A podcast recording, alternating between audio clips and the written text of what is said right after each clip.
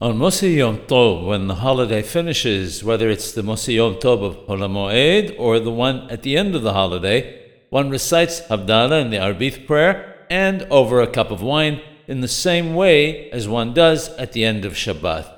However, unlike Havdalah after Shabbat, there is no candle or Besamim.